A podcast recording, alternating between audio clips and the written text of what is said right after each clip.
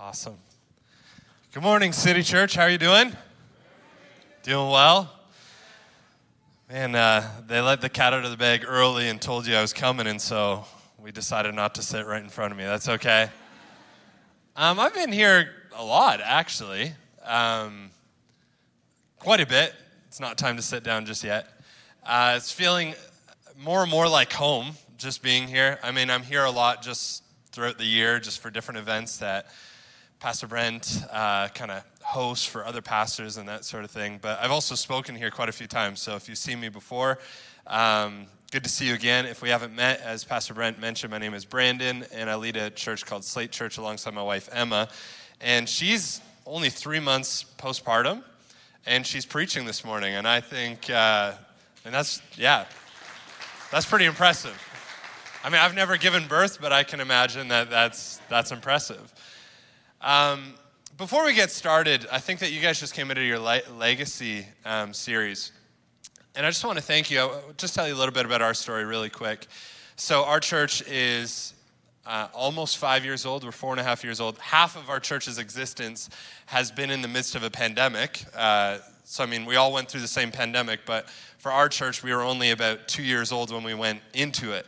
And so we didn't know what to expect. Our roots weren't very deep. We didn't know who would stick with us. We were worried that we wouldn't even have a church uh, at all. I mean, I submitted my resume to Pastor Brent. I was like, can you guys hire me on at some point?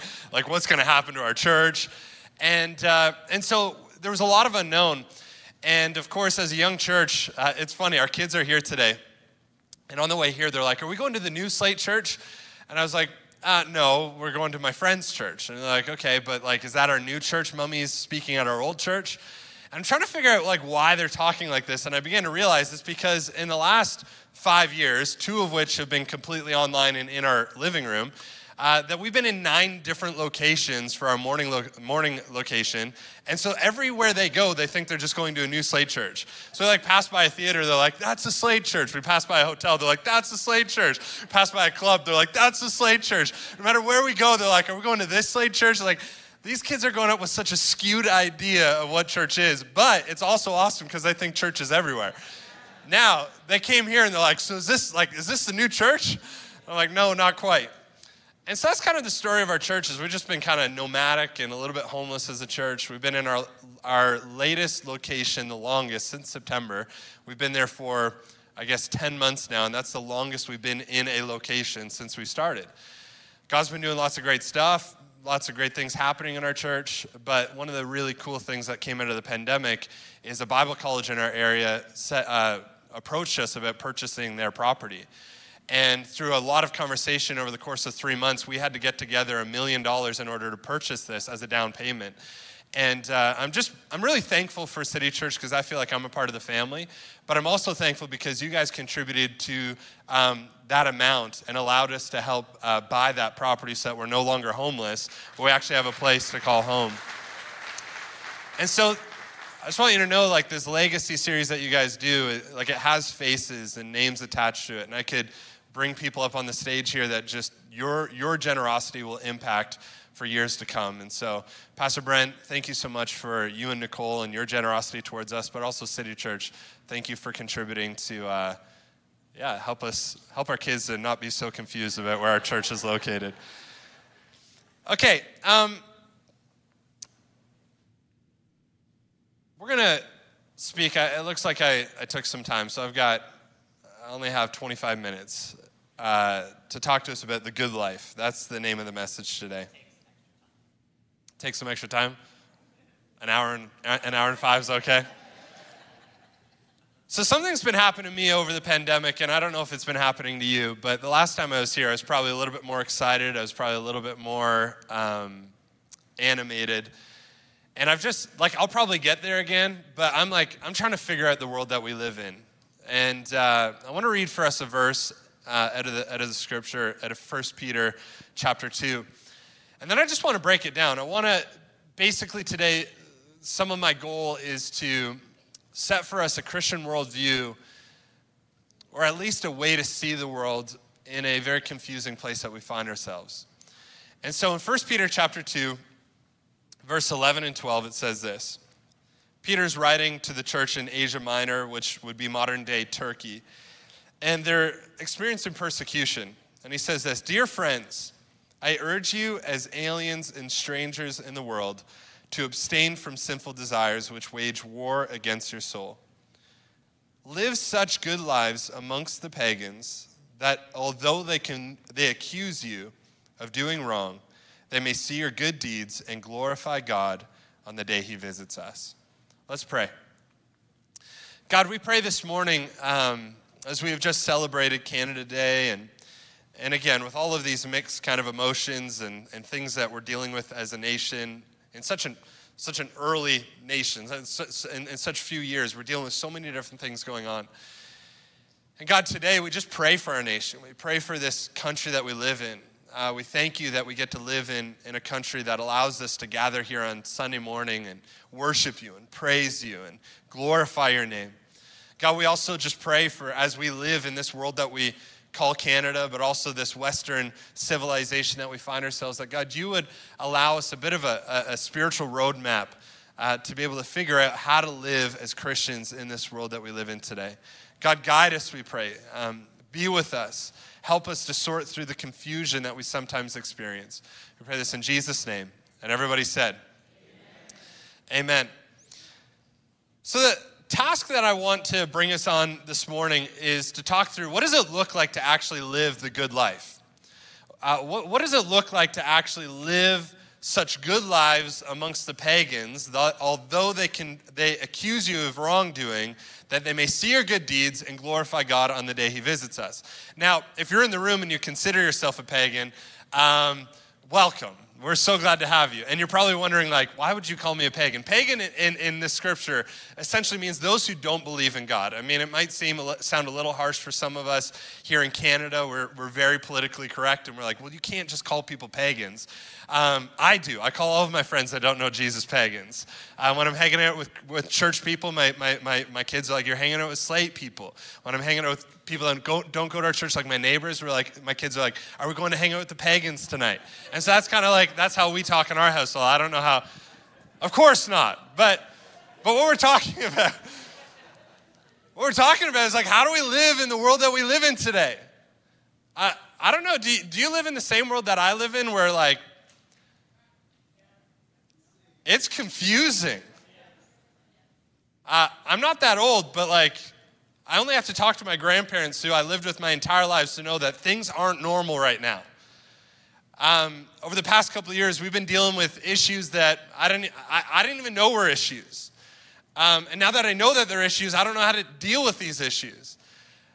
Through the past couple of years being locked up in my house, I'm like, I, I don't know how to deal with with just like being online. Like the only place I could go to connect with other people for a little uh, a period of time, I felt like I couldn't go because it was just like people in my church even just like arguing with one another, not knowing how to get along and, and disunity being shown in the church. And, and I just I just don't know what to do in the world that we live in today. See, I grew up um, in Cobourg, Ontario. Does anybody know where Cobourg is? It's got a nice beach. Um, if you stay out of the water, if you stay out of the water, you won't get sick. So, um, other than that, it's a nice place. It's a, it's a beach town. And uh, I knew that my life was a little bit different because my parents told me it was different, but there was also cues that we were, we were a little bit different than the rest of the families. And some of the cues were, um, I remember as a 90s kid, uh, or at least I grew up like kind of some of my significant years were in the 90s. Uh, one of the best days in school for so many people would be when they'd roll out this big tube TV on a cart and they'd roll it into the classroom, and all the kids would be like, This is the best day ever.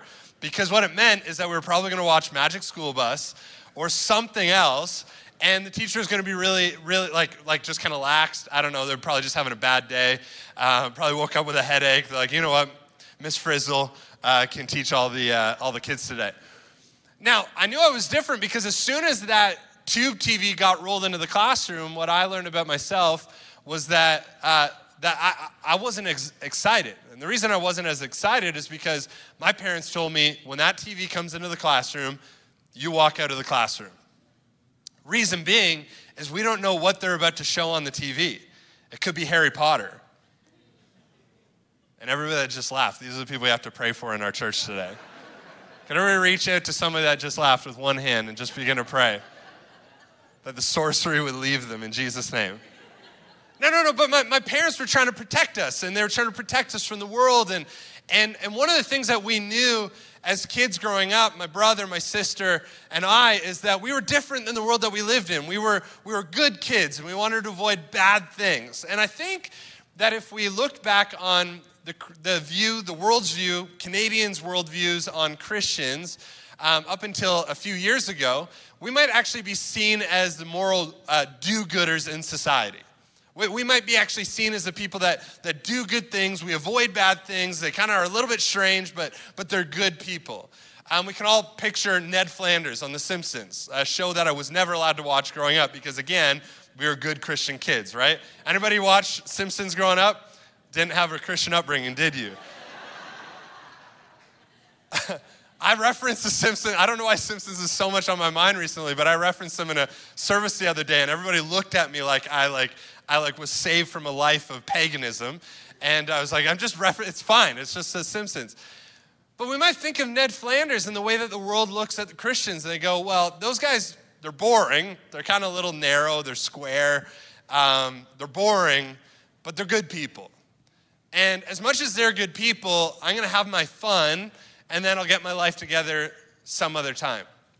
And this is really how a lot of us kind of pictured the world seeing us even today that, that at least they're good people. They're a little strange. They go to church on Sundays, they get dressed up in their suits and their, their button ups, and like they're, they're a little bit like Ned Flanders, but, but they're good people. I, but as much as they're good, I'm, I'm just going to have my fun.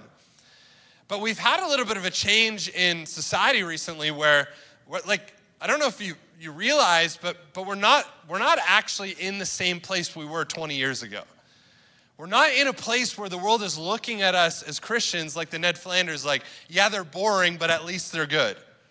Now we live in an era and a time where all of a sudden the things that we hold dear to us and the morals that we hold dear to us and the things that we, we, we think about and the things that we hold fast to and the things that we read throughout scripture aren't seen as good things, but they're actually seen as immoral things. No longer are we the Ned Flanders in society, but we're actually the people that are seen as a threat to the world's morality. And that's something for some of us that have grown up just trying to do the good things of God that can be really confusing because we live in a world that we think doesn't serve God, but at least sees us as good. But that's not the world that we live anymore. We now live in a world that actually sees us as wrongdoers. Now, I'm not about to speak on topics that are not mine to speak on as a guest at a church, but all we have to do is think of topics like sexuality. To go, are we, are we, the, are we the moral do gooders in society anymore? All we have to think about is topics like abortion. Came up with Roe versus Wade last week something that I'd address with our church because of I was like, I don't, I don't, where is our church on this? But these are things that we can look at and we can go, you know what? It might just be that the world doesn't see the church as being good anymore. And that can be a really scary place to be because, at least for me and my family growing up, the way that we set an example for the, the world around us was we left the class when the tube TV got rolled in. And that showed everybody that, hey, we're distinct from the world. But what happens when the world no longer sees you as good? Because that's the world that we're living in right now. Pastor Brent said, Hey, come preach an encouraging message. Anybody feeling encouraged so far? Your neighbors hate you. Your, your pagan neighbors hate you. Okay. I've got a lot to unpack if I'm going to turn this into an encouraging message. okay, um, and you know what? The proportions of this of this stool versus this uh, table are a little off, so I'm going to just stand. Um, I want to read for us again. Remember, this is Peter. This is the Peter in which God. I mean, yeah, that's a five minute detour. Let's not go there. This is the same Peter that Jesus chose and said, Peter, uh, I'm, I'm going to call you Simon, I'm going to call you Peter, which means rock, and upon this rock I'm going to build my church. This is a Peter that's writing to a church in Asia Minor, again, modern day Turkey, that was being persecuted.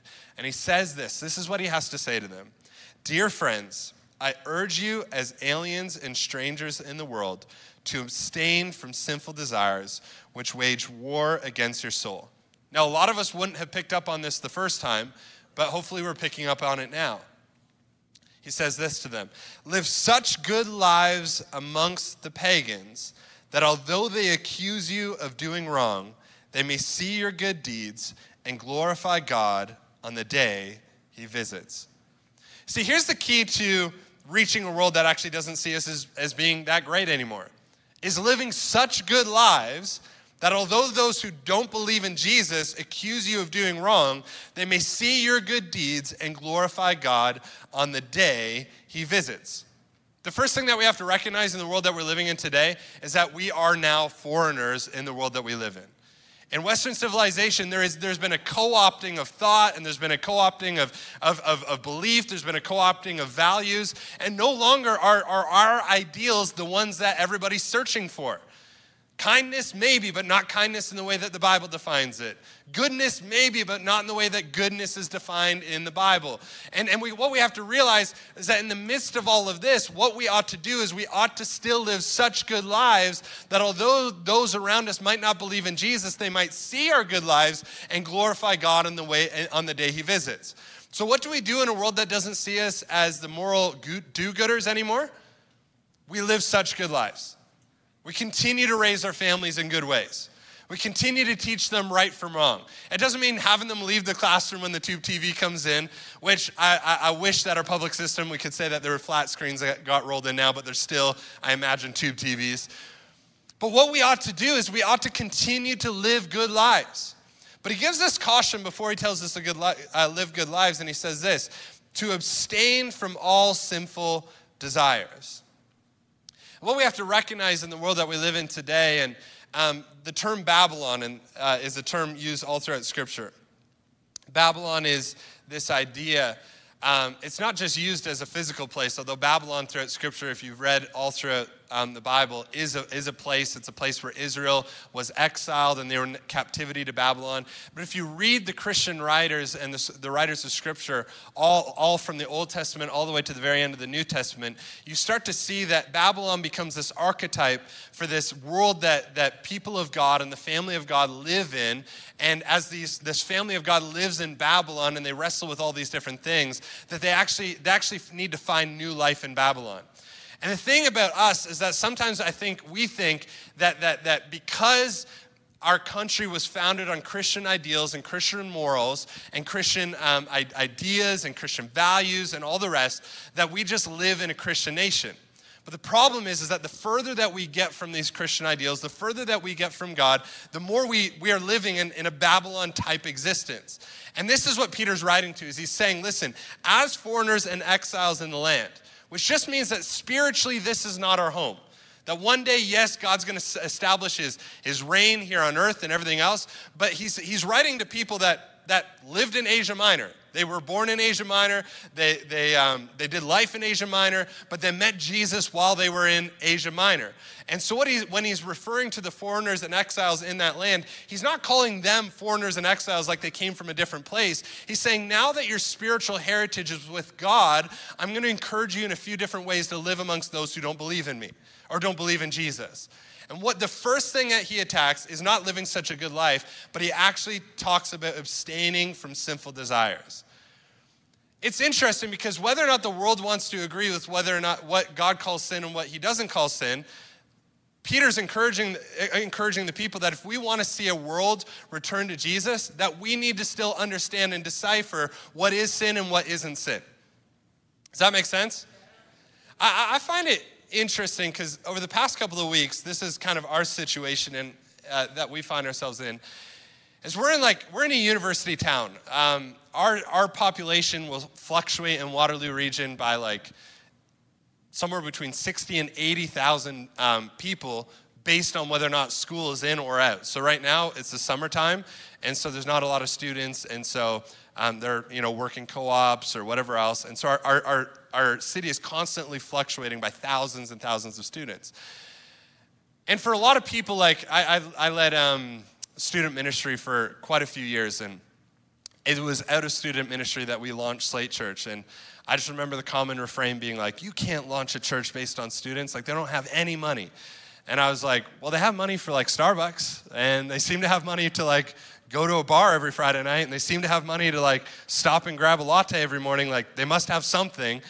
And I remember this like kind of being the common refrain is that like, hey, you can't build a church on students. Well, some of the other lies that I've heard about students is that like students don't care about morality or students don't care about Jesus or students just like like that generation is kind of lost. And one of the things that's really interesting to me is over the past um, few weeks, um, the topics that we've been uh, kind of going over as a church have to do with things like sexuality. I mean, it's it's a big topic. Um, in the month of, of, of June, it's, it's a, I don't know if you realize, but that's a pretty big topic for our world.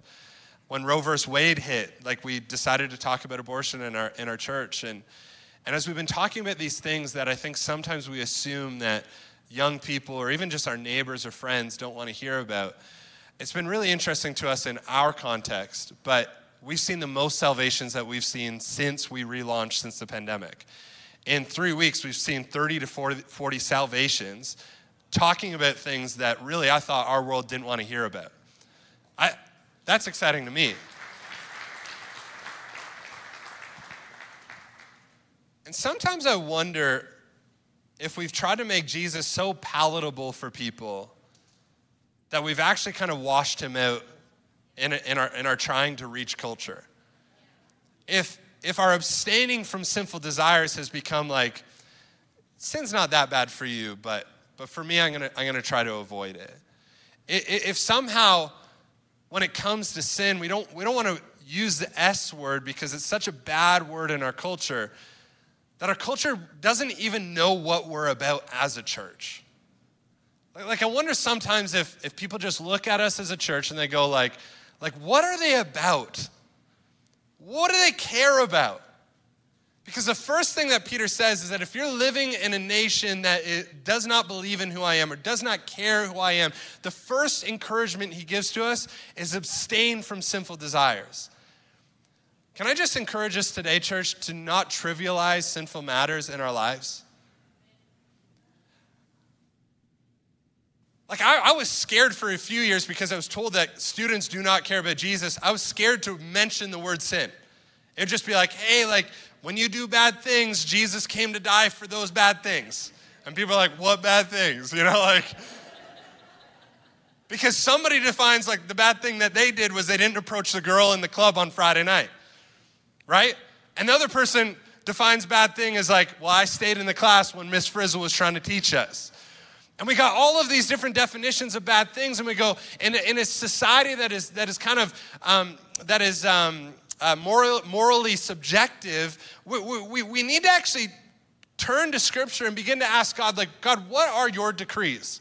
God, what are the things that matter to your heart? God, what, what are the things that you want me to abstain from? And what I want to tell you is that in a world that we think that doesn't want to know about our morality, we don't need to shout at them about what to do or what not to do, but we need to do, know what we need to abstain from.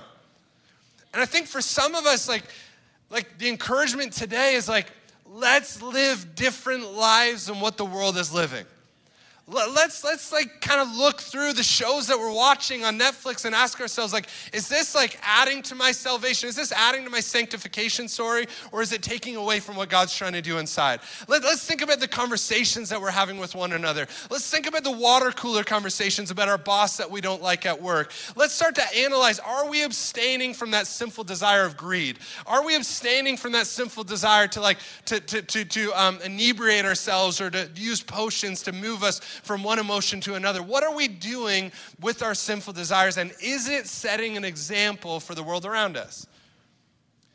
Because for me, I thought just avoiding the topic of sin was what was going to bring my friends and family to know who Jesus is. And what Peter's suggesting is it's actually knowing what sin is and avoiding that that's going to set an example for those that don't know Jesus. Sin's a pretty big deal, apparently, to the Bible. I keep reading it. I can't, I can't read through the Bible without, without coming on this topic of sin. So, this is the first thing that he says. He says, abstain from sinful desires which wage war against your soul. If there's one thing that I don't need more of um, today, after being in the same world, in the same place that you have found yourself over the last couple of years with the pandemic and social media and just whatever else, is I don't need more war going on inside of Brandon. I, I don't need more conflict going on. You know, social media used to be a place where we like compared ourselves to other people. We would always hear this phrase like, don't compare your life to someone else's highlight reel because that's all they're posting on social media. And that used to be the biggest thing that we were scared of when it came to social media. Now we have this other fear that we're going to be persecuted on social media or canceled on social media or somehow say the wrong thing on social media. And we all just want to get away from social media, but we're still so addicted to social media. And I guess the thing is, is that there's enough things in the world today that are waging war against my soul that I don't need to allow my not abstaining from sinful desires to contribute to what I'm already experiencing in the world that I find myself in today. Okay, second thing, let's talk about this good life because that's kind of the encouraging part, isn't it?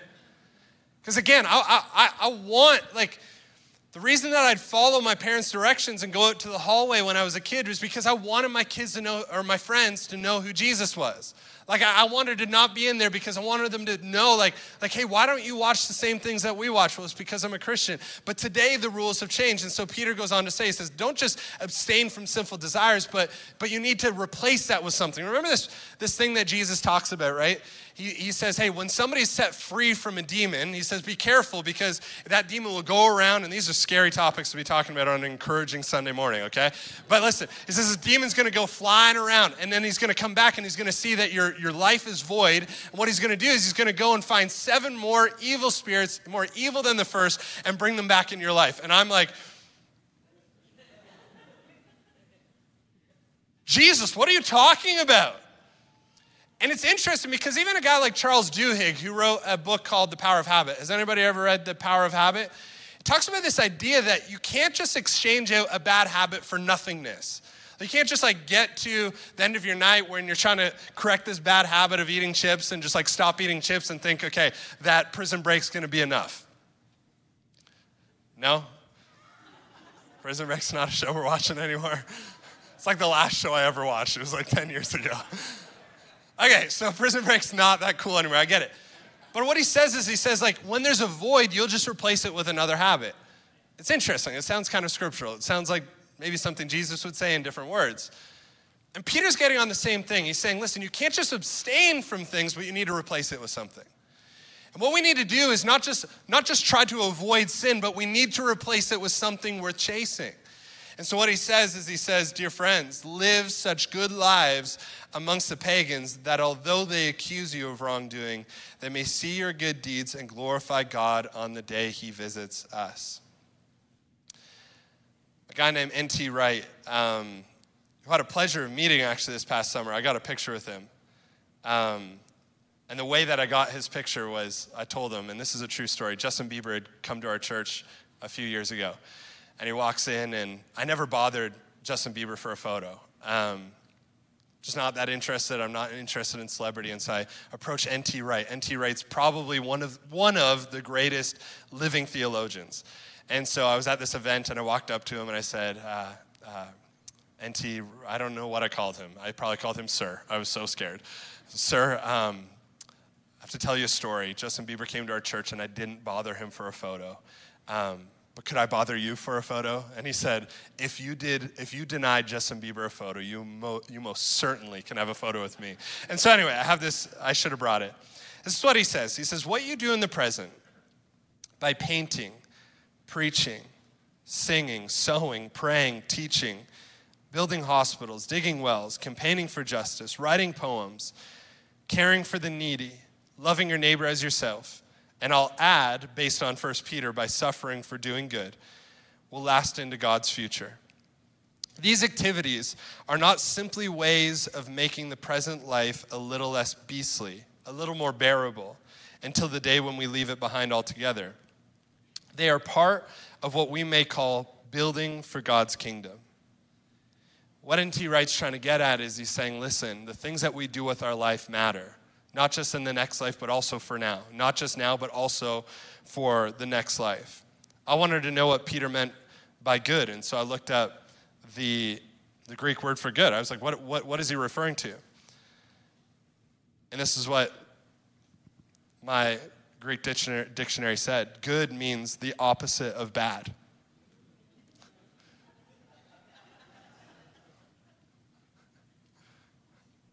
So let's read it this way Live such not bad lives amongst the pagans, that though they accuse you of doing wrong, they may see your good deeds and glorify God on the day he visits us. Jesus is getting at something very similar in Matthew chapter 5, verses 13 to 16. He says, You are the salt of the earth, but if the salt loses its saltiness, how can it be made salty again? It is no longer good for anything except to be thrown out and trampled underfoot. You are the light of the world. A town built on a hill cannot be hidden. Neither do people light a lamp and put it under a bowl. Instead, they put it on its stand and it gives light to everyone in the house. In the same way, let your light shine before others, that they may see your good deeds and glorify your Father in heaven. Church, I, I I've got more I could say. I'm trying to like piece down something that was probably prepared for much longer than this.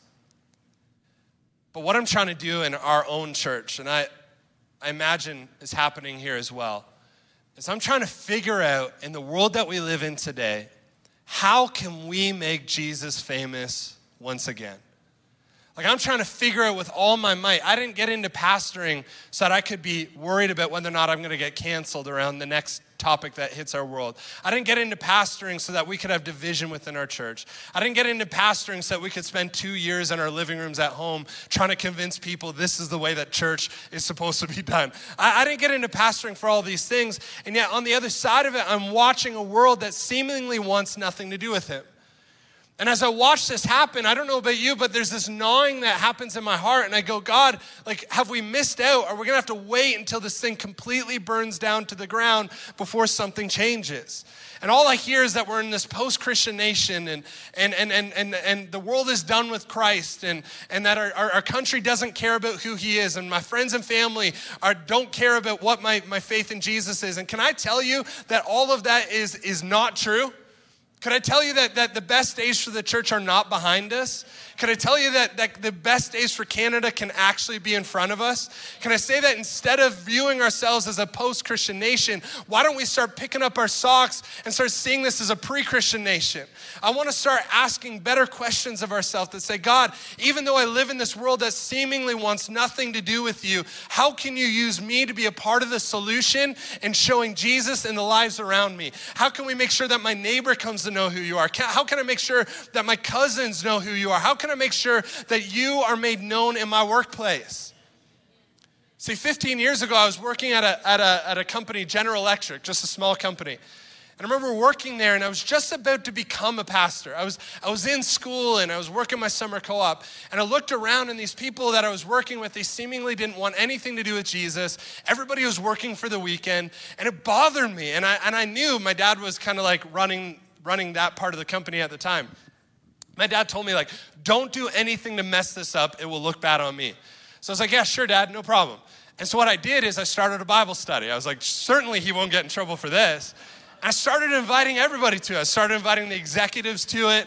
I started inviting the HR manager. I didn't know that that was a problem. I started inviting the, the leads on the line. I started, and I invited all these people. And what we would do is once a week we get in a lunchroom and I would have these execs sit down that were Christians, and they'd sit there, and uh, the HR manager was there, and the supervisors were there.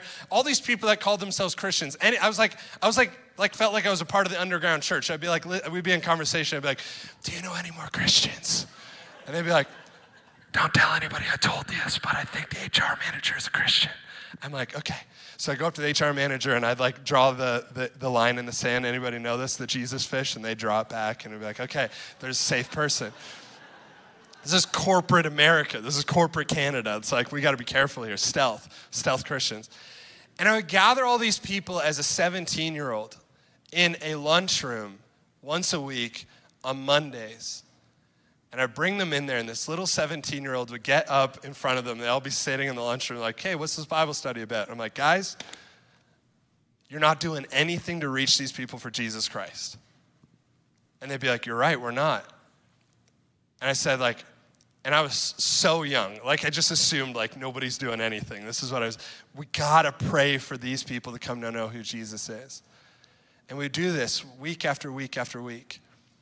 And after I left, I think it stopped. And whatever else. And, and I'm so encouraged because a couple of weeks ago, my dad said, You'll never guess what happened, but um, a couple of the people that you were meeting with have started the Bible study back up.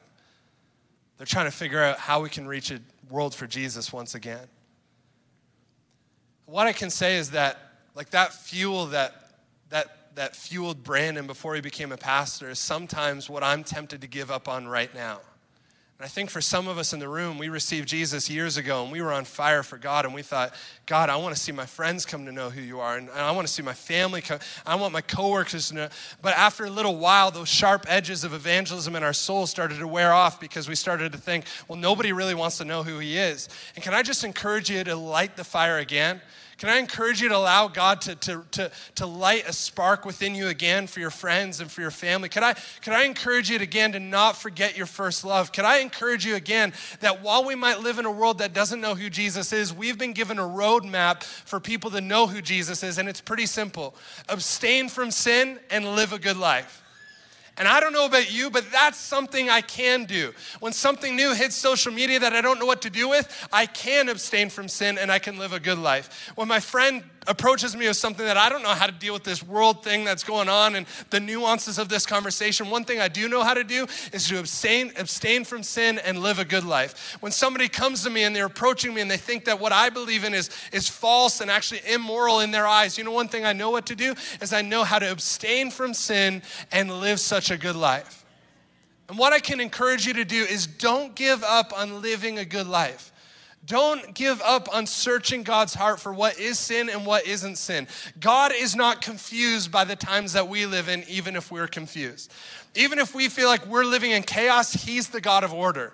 Even if we believe that we're living in a time of confusion, He's the God of clarity. Even if we feel like we're living in a pagan world that doesn't believe in Him, He still has a remnant that is, is, is right here, ready to rise up and show the world the love of Jesus Christ and lead a whole bunch of people back in relationship with Him.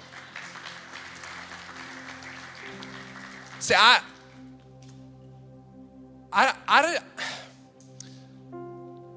I don't want to be a pastor that's only excited about what Jesus is doing if the people around me seem to be excited about him or even think good of him.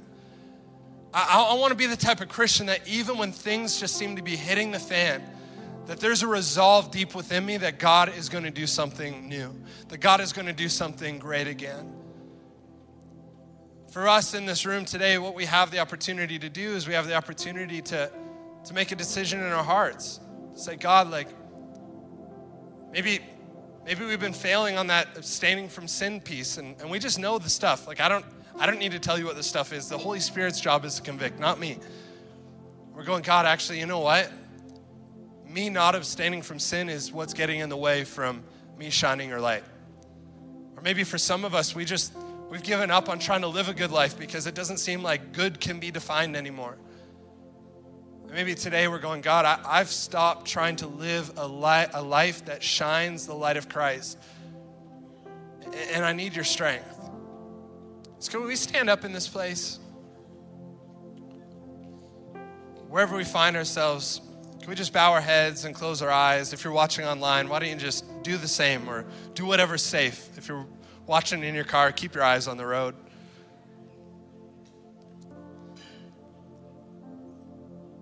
But I want to pray two separate prayers. The first prayer is this. If you're here today and and maybe it's just convicting to hear that that abstaining from sin is actually like it's a way in which we show those around us who Jesus is. Maybe in your life it's just become a bit lax because you're going, well, God's forgiven me.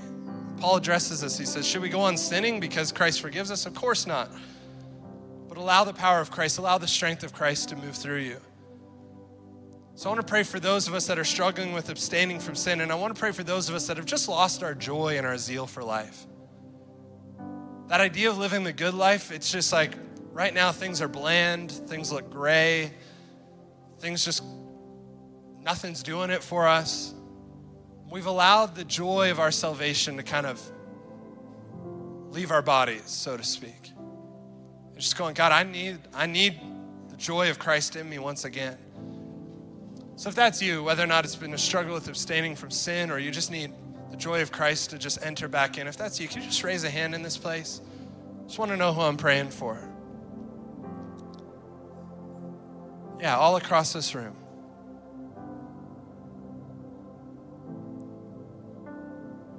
Jesus, for those that are raising their hands right now, God, we just recognize that, God, it can be a confusing world to live in. God, when we don't know how to sort our own souls, it's hard to fight for the souls of this world. But God, thank you that you've given us a pretty easy roadmap. That when we don't know what's going on, you're there to lead us, you're there to give us strength. God, I pray for those of us that are struggling from abstaining from sin. God, show us that this is not an individual battle. In fact, it's a battle that you fight on our behalf, that you will provide the strength we need to abstain from those things. But God, for those of us that have lost our joy, we've lost our passion, we've lost that zeal for life, God, I pray that you would flood us with your mercy and with your grace. May you flood us with, with a vision and a picture for what our lives can look like as we are totally abandoned to you. So, God, in this place right now, God, we're just praying for renewal, not even just in our world. Renewal in our world will come when there's renewal happening in us.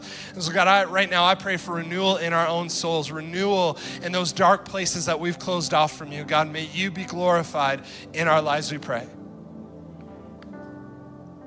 I just want to pray for those of us that maybe have never made a decision to follow Jesus. It's we use moments like this not because this is the not because this is the be all and end all. I mean, Making a decision to follow Jesus isn't just a decision made in private, it's meant to be lived out in public. But sometimes what we need is one minute where we can sort out what God's doing in our souls and to go, you know what, I think I want to follow this Jesus. I think I want a good life with Jesus. So if you're here today and you've never made a decision to follow Jesus, but you're going, you know what, today seems like a good day to point the compass of my life in the direction of Christ. If that's you, you're just going, hey, can you pray for me today, Brandon? Wherever you find yourself, can you just raise a hand if that's you? You want to make a decision to follow Jesus? With every head bowed and, eye closed.